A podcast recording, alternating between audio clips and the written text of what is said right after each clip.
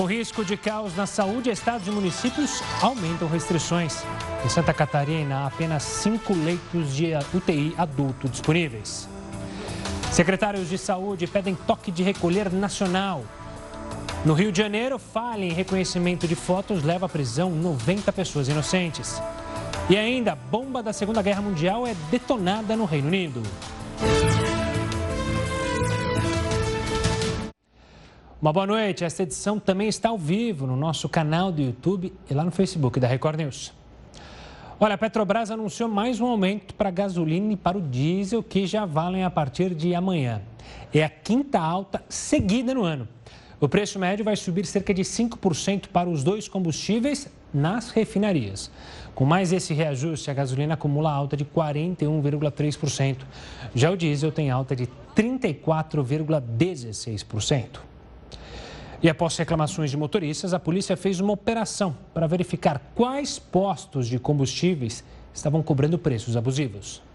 Consumidores registraram o momento em que funcionários deste posto em Nova Lima, na região metropolitana, alteravam o preço da gasolina. Nem abasteceu, nem chegou tanque aqui. Ô, para aumentar o preço, cara. Olha isso, que absurdo, cara. Durante toda a sexta-feira, a Polícia Civil da cidade recebeu várias denúncias sobre o aumento abusivo. Diante da situação, decidiu montar uma operação. Em razão das diversas denúncias que as quatro delegacias territoriais receberam, dando conta de aumento uh, injustificado de combustíveis em Nova Lima. Então, essas quatro unidades, cada uma com suas equipes, totalizando então 20 policiais civis, diligenciaram presencialmente nos postos de Nova Lima. Aqui em Nova Lima, o aumento variou de 20 a 60 centavos. 17 postos foram fiscalizados e as investigações continuam. Se ficar comprovado crime contra a economia popular, os envolvidos podem pegar uma pena de 2 a 10 anos de detenção e ainda pagar uma multa que varia de 20 a 100 mil reais. Preços abusivos foram registrados em várias outras cidades da região metropolitana. Em contagem, o preço da gasolina chegou a quase 7 reais e o etanol passou de 4 reais. Abastece no mesmo posto todo dia. O estoque não chegou novo não, sete reais a gasolina. Olha o posto do lado lá quanto tá, ó. Ó, 569. Em Betim e Vespasiano, a situação não foi diferente. Um absurdo esse aumento entre três dias, que estava de o etanol 3,49 foi para 4,9. De acordo com o delegado de Nova Lima, a grande corrida aos postos pode ter provocado o aumento. A, a notícia da greve dos tanqueiros conduziu a população a, mesmo sem necessitar de um abastecimento, ir ao posto de combustível completar o tanque com receio de que nos próximos dias ou nas próximas semanas não houvesse combustível disponível. Bom, e nessa segunda-feira começou a valer o prazo para o imposto de renda. Obviamente que há muitas dúvidas. Para isso, a gente convidou o Paulo Henrique Pegas, professor de contabilidade e também planejamento tributário do IBMEC Rio de Janeiro, para tirar algumas dúvidas. Paulo, boa noite, obrigado por participar aqui conosco no Jornal da Record News. Eu já começo com a pergunta que acho que tem deixado mais gente em dúvida, que é sobre o auxílio emergencial pago no ano passado. É, o que, que as pessoas que receberam vão ter que declarar, não vão ter que declarar? Uma boa noite, Paulo.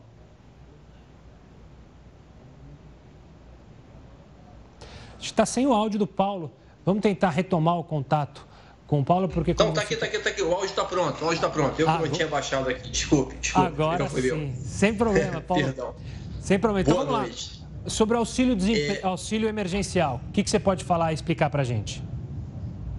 Não há necessidade de declarar o auxílio emergencial. Se a pessoa não teve rendimento até o limite lá de 22 mil e os quebradinhos que a Receita Federal informa, ela não tem que fazer declaração de imposto de renda. Essa informação é muito importante você ter feito essa pergunta no início, porque ficou um burburinho, eu vou ter que fazer declaração, como é que eu vou informar? Não é necessário fazer. Qual é o cuidado da Receita? Quem tem rendimentos, logicamente, de outras coisas, né? Quem tem rendimento é, acima de 22 mil e, e, os quebrados lá, que eu não me lembro agora, vai ser obrigado a fazer, a colocar o auxílio emergencial se recebeu ou se um dependente seu recebeu. Você entendeu? E com muita lógica, com muito sentido, né? Não é só colocar, vai ter que colocar como rendimento tributável e vai ter que devolver o valor. O sistema vai gerar automaticamente um, um, um boleto para você devolver aquele valor, tá? Então fica se você recebeu esse valor por outras formas, ou seja, no salário atingiu esse, esses mais de 22 mil reais, aí você tem que declarar. É isso, né, Paulo? Perfeito, é isso. E só um detalhe que é importante, tá? Ao declarar e também devolver o dinheiro, você fala assim, então eu tive uma punição dupla, né? Imagine, uma pessoa tem 30 mil reais de renda e ela recebeu o auxílio emergencial ou um dependente dela recebeu. Aí ela informa esse auxílio, vai aumentar a base de cálculo, ela vai pagar mais imposto de renda. E ela também vai ter que devolver os 600 reais é realmente um, uma punição teoricamente dupla, porque eu vou devolver mais de 600 reais teoricamente para o governo, mas aí é percepção, tá? Não está escrito isso no normativo. Entendo que ano que vem o governo vai aceitar que esse valor que você devolveu você coloque como é, é, dedução. Você entendeu? Quer dizer, você pagou, você vai poder deduzir do imposto de renda. Do imposto de renda, não é que ele vai te devolver os 600, não. Ele vai aceitar o valor como uma despesa que você teve. Né? Claro, claro. Paulo, mais um, mais um esclarecimento. Então, Fale, se a pessoa ganhou mais de 22 mil reais, uhum. entre outros recebimentos, ela recebeu também auxílio emergencial. Uhum. A partir dessa, desse valor, ela poderá pagar imposto de renda, inclusive em cima do auxílio emergencial que ela recebeu? Perfeito, Heródoto, perfeito. Você imagine didaticamente, tá, Heródoto? Então, uma pessoa que recebeu 20, é, 30 mil reais ali, não, 28 mil. 28 mil, você tira 5,600, que é o desconto simplificado, 20%, 28, 5,600, que é o desconto que a legislação permite, fica 22,400. Esses 22,400 você não paga. É exatamente o limite, é por ali. Aí imagine, eu recebi 3 mil reais de auxílio emergencial, vai a 25 e, e e 400. Esses 3 mil, fatalmente, vão. Você vai pegar 7,5% aí, que daria em torno de 225 reais. Você vai pagar 225 reais sobre o auxílio emergencial e ainda terá que devolver os 3 mil. Entendeu, Heródoto? Nesse caso, você teria que devolver os 3 mil e pagar mais ou menos 200 reais de imposto de renda. Paulo, eu quero olhar agora para uma parcela da população que tem uma renda maior. Mas no último uhum. ano a gente teve a popularização de investimentos de renda variável, muita gente foi em busca de um lucro maior. O que é tributado e o que não é tributado quando a gente fala de investimentos, seja em criptomoedas, seja em lucro é, e dividendos, que muita gente vai atrás quando vai investir em ações da Bolsa, procura empresas que pagam é, dividendos. O que, que ele tem que declarar e o que pode ser tributado? Isso. É, essas informações, tá? As empresas mandam explicadinhos. Hoje elas mandam até eletronicamente, por e-mail, normalmente, para o correntista, né? E na própria página da, da, das empresas na qual eles têm as ações, ou na, no, nos bancos, eles têm essa informação. Agora, o que acontece? Você tem dois rendimentos, basicamente, oriundo da ação que você investiu ali. Você comprou uma ação para receber o dividendo oriundo daquela ação, eventualmente a empresa te paga juros sobre capital próprio, dividendos e juros sobre capital próprio tem a mesma natureza final. O dividendo é um rendimento isento, você não paga imposto de renda. O juros sobre capital próprio é um rendimento, representa um rendimento tributável, você paga, mas exclusivo na fonte, 15%. Então, se deu 100, ele já te paga 85. Você declara na parte de rendimentos tributados exclusivamente na fonte ou definitivos. Quer dizer, a natureza final, a lógica final é a mesma. E a outra possibilidade né, que você tem quando investe em ações é o que? É o lucro ou vou investir porque vai subir. Caiu, daqui a pouco vai subir. Essa você tem que tributar, tá? Essa se eu comprei didaticamente uma ação. Ah, botei 10 mil reais numa, numa, numa quantidade de ações hoje. E daqui a um tempo eu resolvo vendê-la por 15 mil, eu tenho um ganho de capital aí. Esse ganho de capital é que é tributável. Agora, há uma parcela mensal isenta. Essa parcela mensal isenta é de 20 mil reais. Então, ganhos com venda de ações até 20 mil por mês esse ganho não é tributável. Tá? Acima disso, você vai ter que fazer o cálculo ali e, e, e vai tributar o imposto de renda normalmente. Tá? Paulo, na sua explicação me acendeu aqui uma luz vermelha. De vez em quando me acende uma luz vermelha aqui na cabeça. Bom, Derosa. Que, que é o seguinte, cidadão vai declarar. E ele declara que recebeu também auxílio emergencial, que é destinado às pessoas que estão em dificuldade, pessoas que perderam emprego e provavelmente não têm renda. A hora que ele declarar isso tudo na Receita Federal, ele não poderá ser suspeito de fraude, de ter pego o auxílio emergencial sem estar aparelhado para isso? Perfeito. Eu não, não, não tenho o conhecimento jurídico aprofundado para detalhar esse pedaço, Heródoto, mas é, no que eu acompanho, né, eu acompanho muito jurídico da parte tributária, mas teoricamente você tem toda a razão, porque toda a lógica, todo o racional do auxílio emergencial foi exatamente aquele, né, para as pessoas vulneráveis, as pessoas que realmente precisaram. O que aconteceu em alguns casos, tá? Foi o seguinte: a pessoa naquele momento estava precisando muito, estava desempregado, né? A sua atividade foi totalmente paralisada, foi lá e entrou no auxílio emergencial. A coisa começou a voltar um pouquinho, chegou em agosto, em setembro, a pessoa começou a trabalhar. E era uma pessoa com uma boa qualificação, conseguiu uma renda, juntando os dois meses iniciais ali, que foi suficiente para ela atingir o limite lá, os 22 mil. O que, que vai acontecer? ela não tem nada demais, né, Heródoto? Ela, ela, ela pagou, ela recebeu ali. Alguns até falaram que tentaram devolver e não conseguiram, por questões burocráticas. É, é, nesse caso, a pessoa não tem por que é, é, se preocupar, entendeu? Porque numericamente, tecnicamente, eu consigo defender. Olha, eu, eu, eu recebi aqui nesses meses, nos três meses ali que eu recebi, eu estava realmente precisando, eu não tinha renda alguma naquele momento. Entendeu? Você imagina um artista, por exemplo. Um artista ele pode ter ficado ali naquela situação dois, três meses. Um, um, um, motorista de aplicativo, um motorista de táxi, ele pode ter sofrido muito naquele período. Depois melhorou. Então depois ele pode ter a renda que, que permite ele, ele ter os 22 mil. Ele não fez nada errado, mas infelizmente aí ele vai ter que devolver. E esse dinheiro vai fazer falta para muita gente, tá? Embora eu concorde com você que é, era para pessoa muito vulnerável mas ele pode não ser muito vulnerável, mas ele é vulnerável, né? Poxa, dá 1.900 por mês. Você imagina uma pessoa com família, tudo. Eu não estou justificando, dizendo que foi certo, mas é para reflexão. É para reflexão e é assunto que ainda a gente vai tratar com certeza. Paulo, obrigado pela participação aqui, obrigado por Legal. esclarecer as dúvidas. Um forte abraço e até uma próxima, Paulo. Como eu disse, a gente vai ficar ainda de olho, porque, claro, essa questão do auxílio emergencial e imposto de renda ainda vai dar muito o que falar. Agora vamos lá para o Rio de Janeiro com o repórter Felipe Batista. Felipe, uma boa noite. A gente tem novas informações sobre a vacinação aí no Rio? Oi, Gustavo. Muito boa noite para você, para todo mundo acompanhando o Jornal da Record News. Olha, começou hoje aqui no Rio a vacinação dos idosos com mais de 79 anos. A partir dessa segunda-feira e pelo menos até quarta, esse grupo pode receber a dose da vacina nos postos de atendimento e também nos postos drive-thru espalhado por toda a cidade do Rio, das 8 da manhã até as 5 horas da tarde. Quem aproveitou para se vacinar hoje foi o rei Roberto Carlos. Veja aí, ele postou um vídeo nas redes sociais, foi dirigindo dentro do próprio carro dele, recebeu a primeira dose da vacina e postou o vídeo falando para que as pessoas vão se vacinar, apoiando a campanha de vacinação. Eu disse que essa vacinação para o grupo de 79 anos está garantida pelo menos até quarta-feira, porque a gente não sabe se vão ter doses suficientes para depois disso. Por isso, o prefeito Eduardo Paes afirmou que assim que as vacinas forem chegando, um novo calendário será divulgado.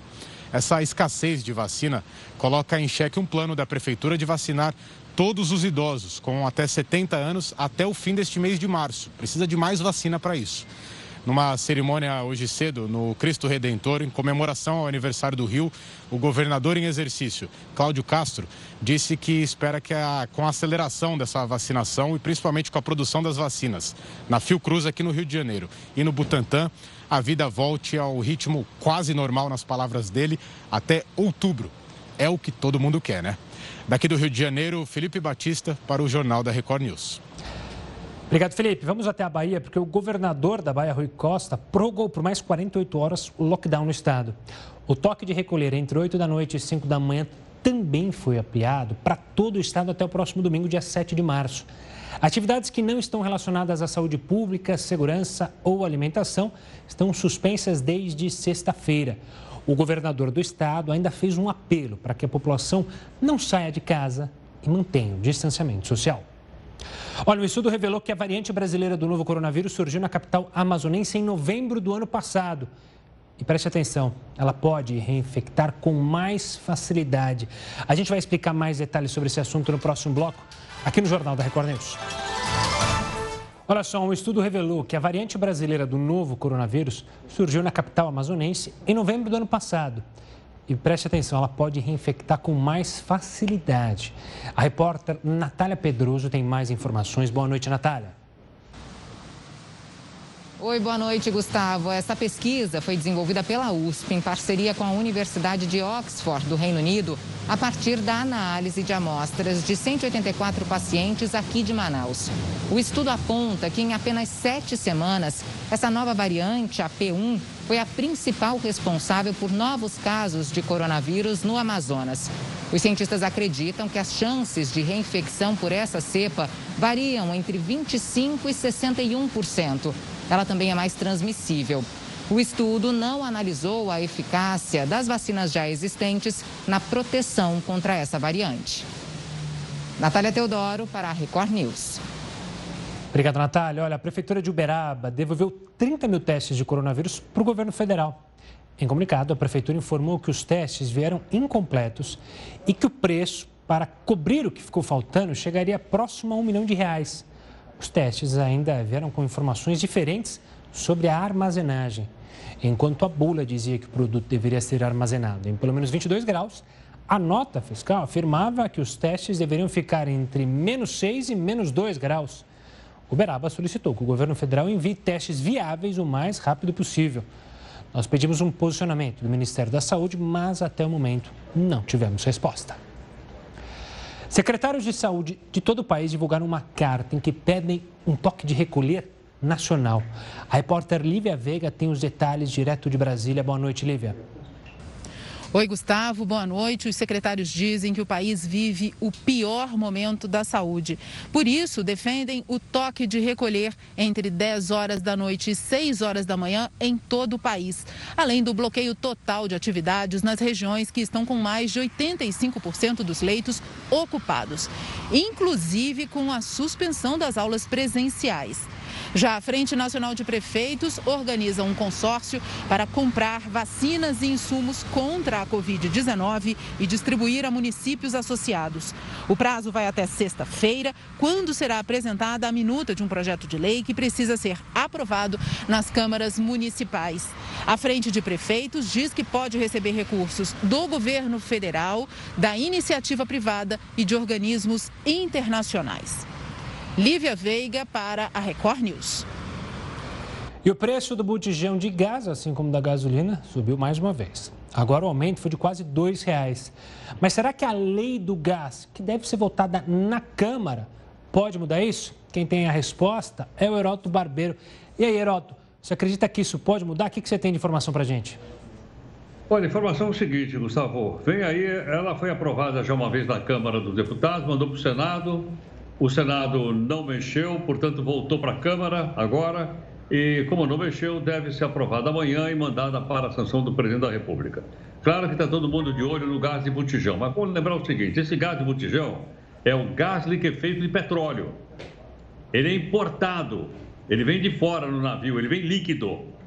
E aqui, colocado dentro do bujão líquido, depois ele toma essa forma, vamos dizer assim, vaporosa que a gente conhece.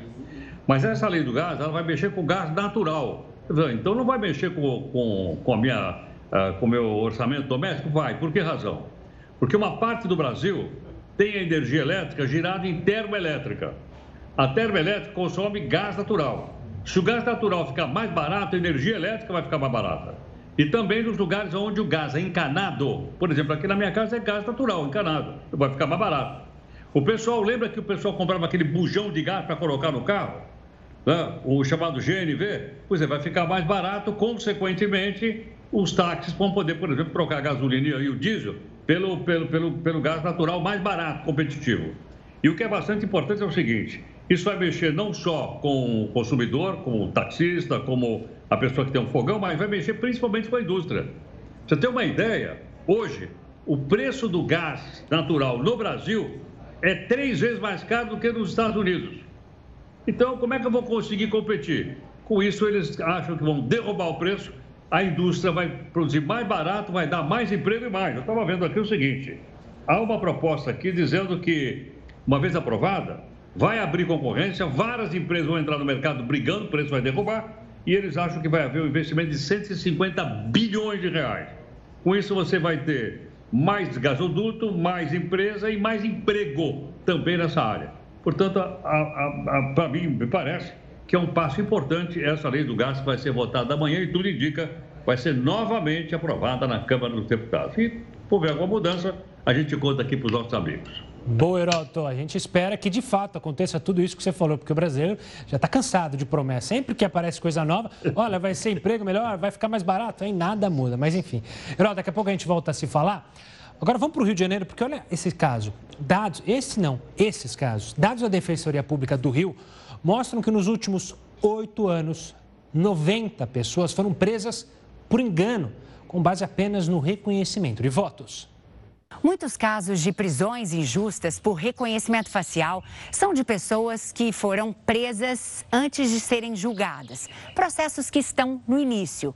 Mas também há casos de pessoas que são julgadas e condenadas sem terem sido ouvidas por causa do reconhecimento de uma foto. Foi o que aconteceu com Michael. Ele está de volta à casa da família em Guapimirim há quase cinco meses, depois de ficar dez meses preso por ter sido reconhecido numa foto. Nunca foi ouvido. O Michael hoje tem 30 anos. A foto era de quando ele tinha 16. Nem a polícia te reconheceu? Nem a polícia me reconheceu. Quando a polícia civil chegou lá no navio ao qual eu trabalhava, eu estava do lado deles, eles procuravam por mim e não me reconheceram. O Michael estava trabalhando quando o crime aconteceu em 2016, mas a moto usada no assalto estava no nome dele. Ele conta que já tinha vendido a moto, só não tinha feito a transferência do documento. Eu fui preso sem saber que tinha sido sentenciado. Eu não fui intimado nem para receber ali a sentença. Fizeram um julgamento à revelia. E a vítima usou a, o fato de eu ter espinha com o criminoso ao qual fez o assalto, que também tinha espinha. O eletricista foi preso dentro da empresa onde trabalhou por oito anos. Uma semana depois, foi demitido. E até agora, ele não conseguiu uma recolocação profissional. Eu tinha acabado de ser promovido.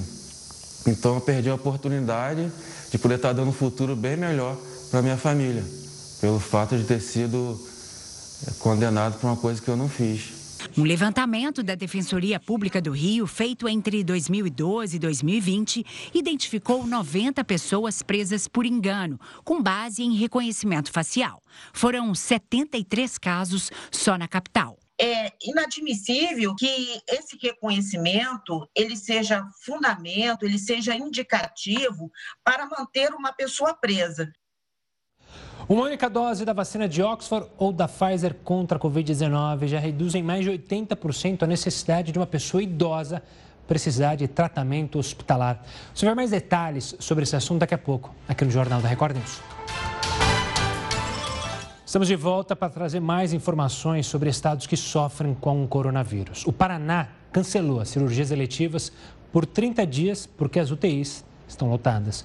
O repórter Marcos Souza atualiza a situação no estado. Boa noite, Mark. Boa noite, Gustavo. A ocupação de UTIs está em 92%, mesmo com a abertura hoje de 55 leitos emergenciais. A suspensão das cirurgias é para evitar o colapso do sistema e garantir o estoque de anestésicos. Foram mantidos apenas os procedimentos de cardiologia, oncologia e nefrologia. A cidade de Matinhos, no litoral aqui do estado, proibiu a entrada de turistas. O prefeito de Maringá montou barreiras para fiscalizar os acessos à cidade. Já a prefeitura de Cascavel requisitou respiradores e bombas de infusão de clínicas veterinárias para usar em hospitais. A situação também é delicada em Santa Catarina. Apenas cinco leitos de UTI para adultos estão disponíveis na rede pública. A taxa de ocupação passou dos 99%. Marques Souza, para a Record News. Uma única dose da vacina de Oxford ou da Pfizer contra a Covid-19 já reduz em mais de 80% a necessidade de uma pessoa idosa precisar de tratamento hospitalar. De acordo com o governo britânico, o número de pessoas com mais de 80 anos internadas com a doença caiu após o início da vacinação. O estudo feito na Inglaterra mostra também que três semanas depois da primeira dose, o risco de pessoas com mais de 70 anos desenvolverem sintomas da doença diminui em cerca de 60%. No Reino Unido, mais de 20 milhões de pessoas receberam a primeira dose da vacina, o que representa mais de um terço da população adulta do país. E as vacinas produzidas pela Johnson Johnson devem chegar nos Estados Unidos já nesta terça-feira. O imunizante foi autorizado nos Estados Unidos no último sábado e a empresa pretende entregar cerca de 20 milhões de doses até o final de março. Vale lembrar que essa vacina é a única que garante a imunização sendo aplicada em dose única. Outro diferencial é que o imunizante pode ser armazenado em geladeiras comuns, facilitando o seu transporte e aplicação. Para falar sobre esse assunto, a gente conversa agora com o Celso Granato, infectologista da Unifesp. Celso, uma boa noite, obrigado por participar aqui conosco. Quando eu trago essas informações da vacina da Janssen, aí do grupo farmacêutico Johnson Johnson, a gente cria uma esperança muito grande, né? Pela simplicidade, ao que parece, do trato com ela. Para nós que somos leigos, é isso mesmo? É uma vacina que traz muita facilidade é, para a vacinação mundial e a vacinação regional também, Celso? Boa noite, Gustavo. Boa noite, professor Heródoto. É, sim, eu diria que é uma, uma notícia excelente, especialmente a gente considerando um país com as dimensões continentais do Brasil, com a nossa questão climática, né, que normalmente nós temos temperaturas muito elevadas. Então, o fato de você poder ter um bom resultado da vacina com uma dose e você poder manter essa vacina numa temperatura de geladeira comum durante três meses, esse, esse é o prazo que eles dão, é uma boa notícia, porque a gente precisa desse tipo de situação no Brasil, né? Você vai ter que vacinar pessoas não só em São Paulo, Rio de Janeiro e Porto Alegre, mas na divisa com a Colômbia, na divisa com o Peru, né? Então a gente precisa dessa estrutura mais simplificada. Celso, eu estou aqui com o ranking das vacinações. O Brasil está em número, número oitavo. É o oitavo país em vacinação. Primeiro, Estados Unidos, China, Reino Unido, Israel, etc. Em oitavo em Brasil. O Brasil está acima da Turquia, da Itália, da Espanha, da França, da Rússia também. Agora, te pergunto o seguinte: esses números aqui foram conseguidos com essas vacinas de duas doses. Vindo essa vacina de uma dose só no mercado, pode alterar esse ranking que eu acabei de dizer para você aqui? Pode sim, professor. É, ele pode aumentar bastante pela simplicidade, né? De você dar uma dose só e já ter uma resposta muito boa. Eles afirmam que essa vacina reduziu em 85% o número de casos graves, né? Então, a logística de todo o processo fica muito simples. Agora, resta saber se nós vamos ter acesso a essa vacina. É, o, a Janssen fez o, uma parte dos seus estudos aqui no Brasil, em vários países da América do Sul, Peru, Chile, Argentina, além dos Estados Unidos e África do Sul. E, e, essas informações são muito importantes, né? Porque em todos esses países nós temos variantes do vírus. E ele foi igualmente protetor nesses países com variantes. Então, o fato de a gente poder ter mais um fornecedor de vacinas, nessa escala que a Janssen está se comprometendo a, a, a, produzir um bilhão de doses de vacina nesse ano, é o que eles prometem, né? É, e com essas condições de estabilidade, eu acho que é uma notícia muito boa, né?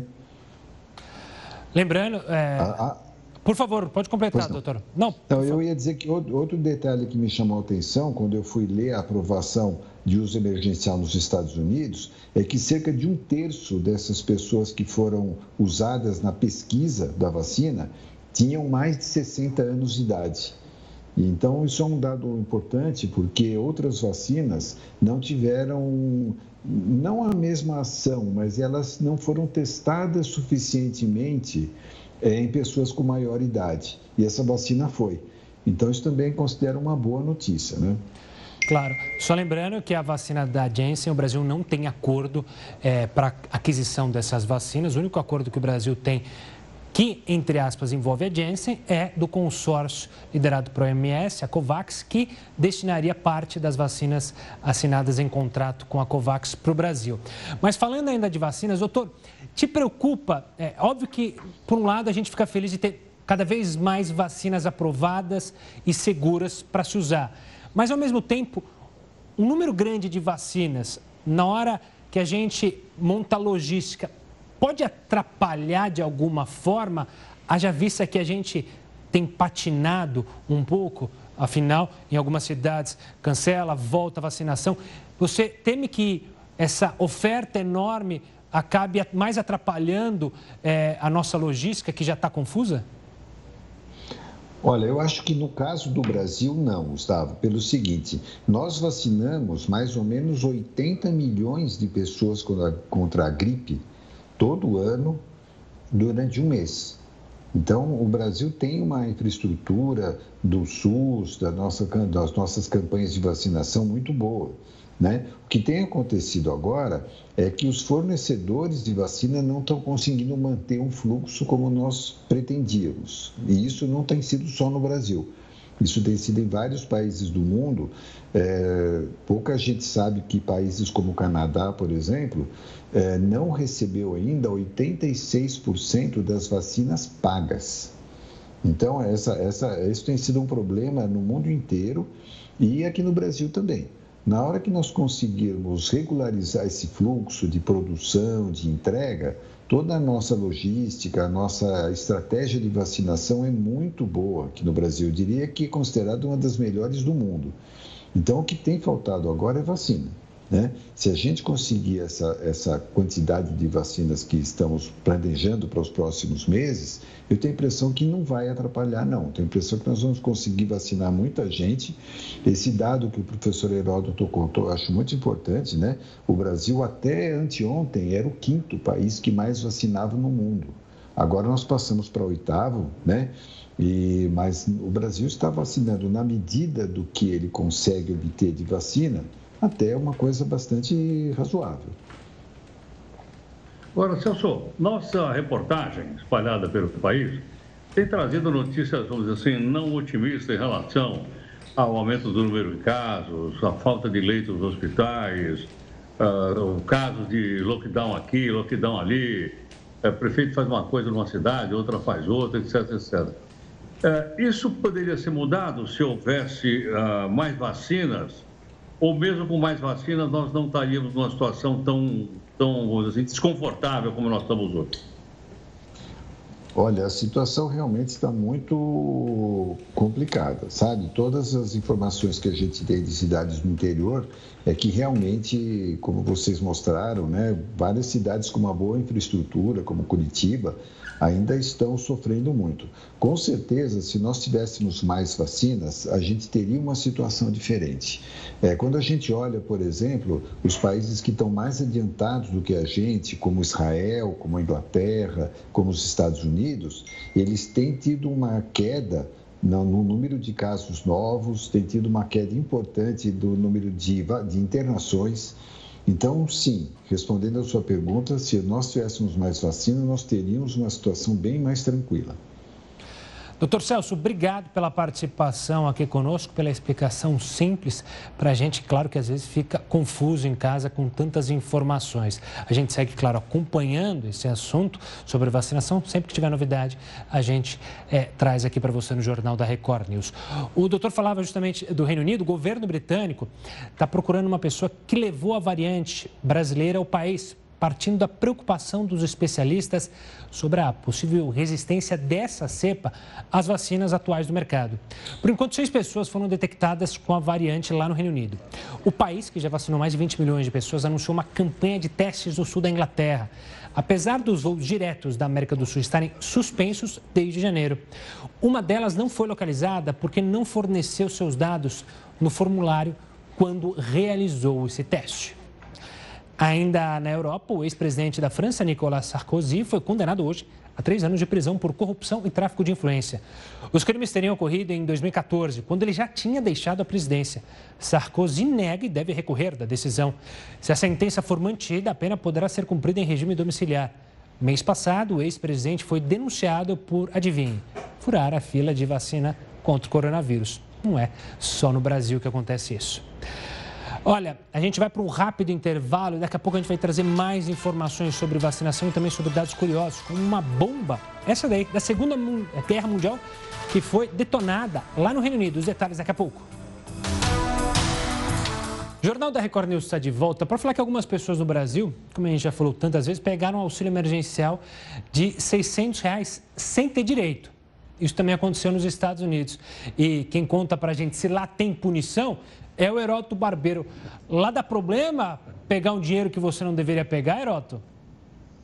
Olha, lá dá, dá problema. Aliás, agora há pouco, a entrevista que nós fizemos junto aí, mostrou que se o cidadão colocar isso aí na imposto de renda, né, e aqui não ultrapassar um certo limite, ele vai ter que explicar por que pegou o auxílio emergencial aqui no Brasil. Mas olha, lá também dá uma grana, dá uma, dá uma confusão tremenda. Sabe por quê, Gustavo? Além desse auxílio uh, pessoal, tem também auxílio para pequena empresa, como tem aqui, para ela não quebrar. E uma senhorita lá chamada Jasmine, que tem 24 anos de idade, ela tinha uma pequena empresa e ela foi lá pegar o auxílio emergencial para a empresa dela. Você tem ideia quanto é que era o auxílio emergencial, o valor? Não. Uma pequena empresa? Quanto? Foi? 750 mil reais. É pouco? Dá para ajudar bem, né? Aí ela pegou 700, é, 750 mil reais para salvar a, empre a empresa e o emprego. Muito bem. Acontece que o fisco lá, a Receita Federal de lá, é, fez um levantamento onde é que ela tinha gastando a grana. E descobriu que ela estava comprando aquelas bolsas Louis Vuitton. Sabe aquelas que vendem na 25 de março? Não, mas as autênticas. Não, não é? Bolsa Louis Vuitton. Ela é caríssima. Comprou meia dúzia de diamantes compra uns sapatinhos aquele caríssimos que vende lá em Paris, aquele que tem aquela botinha vermelha. Lembra do o, lá do Sérgio o solado Cabral, vermelho. né? Que a mulher dele tinha? O solado vermelho, Labutan, chama Labutan. Labutan, chique. Coisa chique, pois é. Exatamente.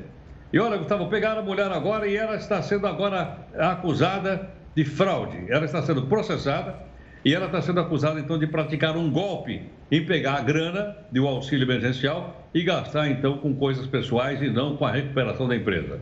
Os advogados estão suando para ver se ela, além de devolver a grana, ela não vai parar no xilindró. Você sabe que lá para passar no xilindró é uma coisa relativamente fácil. Então, né, aqueles que fizeram fraude aqui, também é bom colocar as barbas e o cabelo de molho.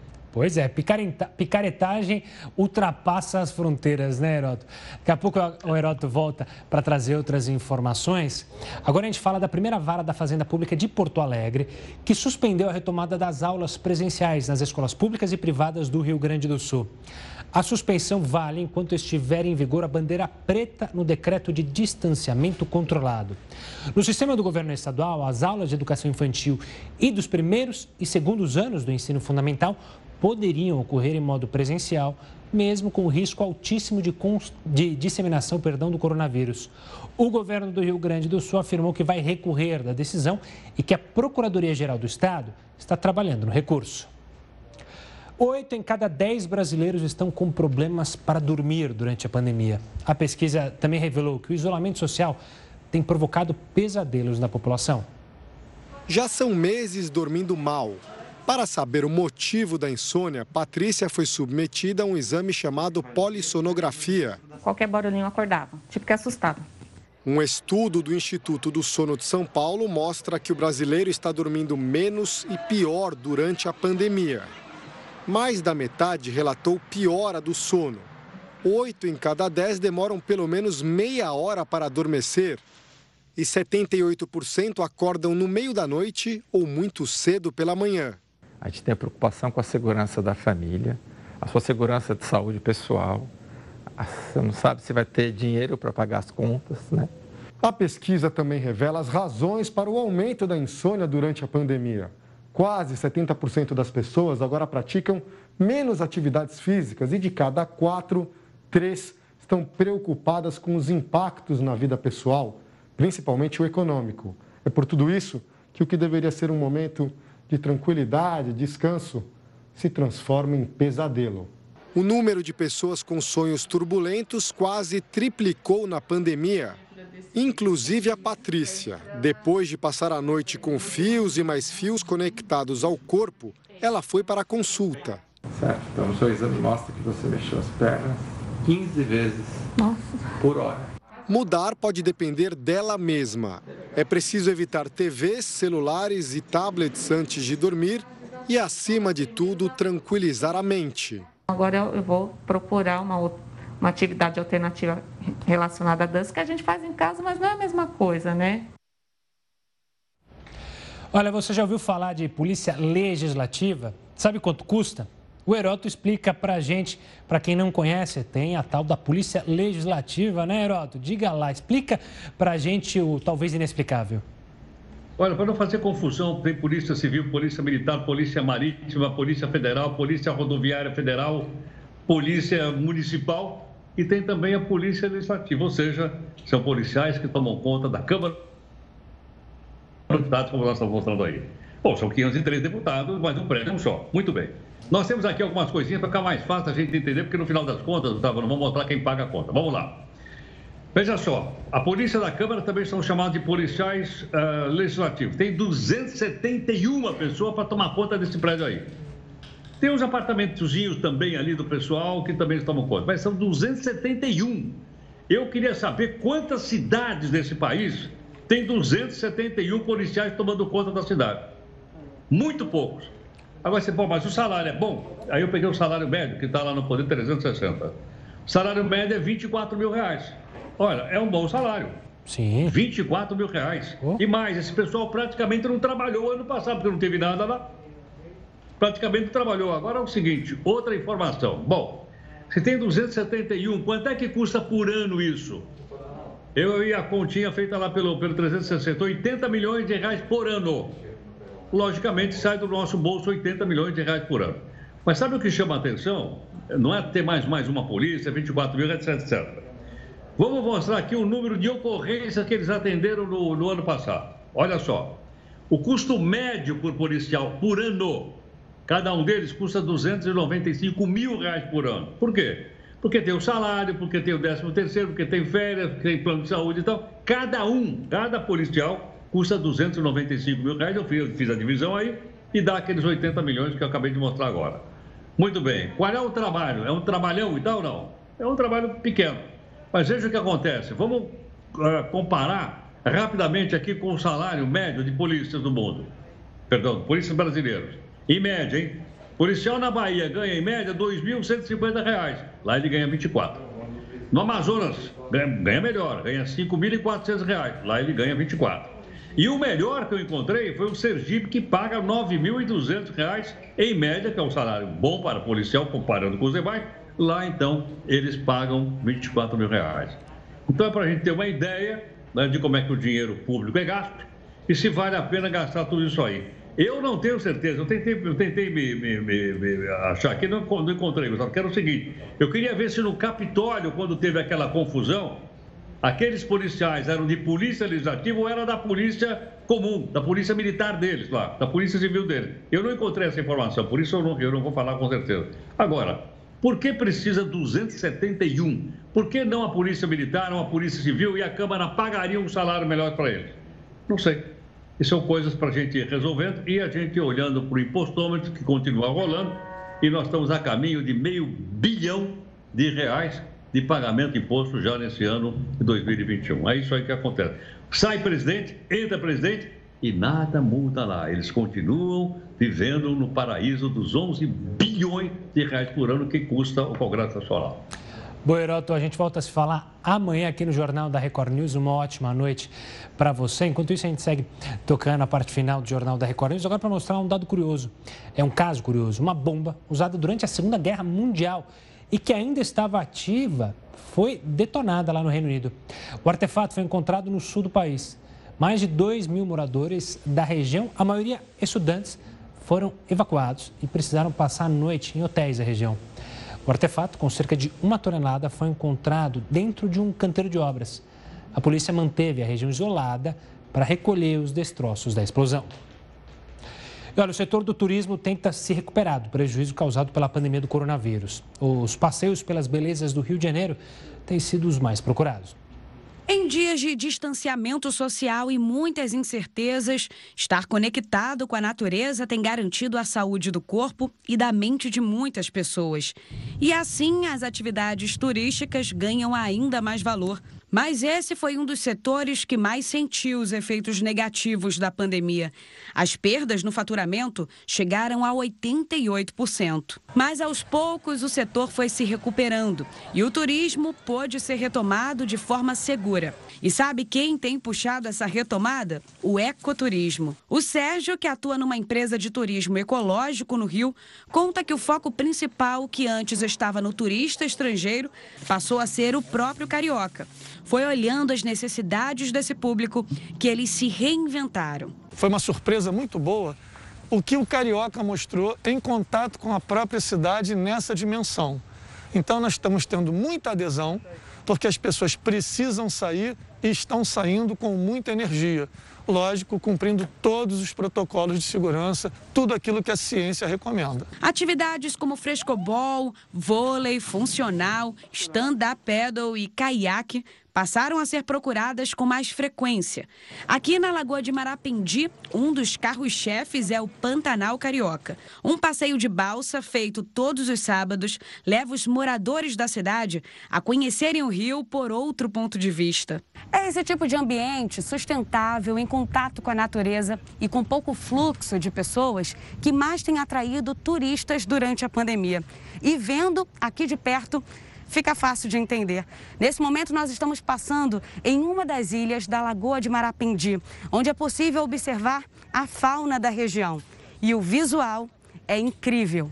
Mas, para que o setor continue se recuperando, especialistas acreditam que é fundamental essa adaptação ao novo normal. Os protocolos de segurança precisam ser cumpridos. Sérgio acredita que o ecoturismo é hoje a melhor forma de aproveitar o que há de mais bonito no Rio.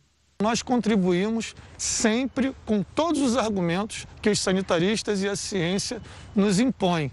Somos muito cuidadosos e estamos tentando colaborar com novos protocolos nessa direção. Cada vez mais segurança em todos os sentidos. Essa edição do Jornal da Record News fica por aqui. Tenha uma ótima noite. A gente se encontra amanhã, mas você segue muito bem informado com o News às 10 e a Manuela Caiado.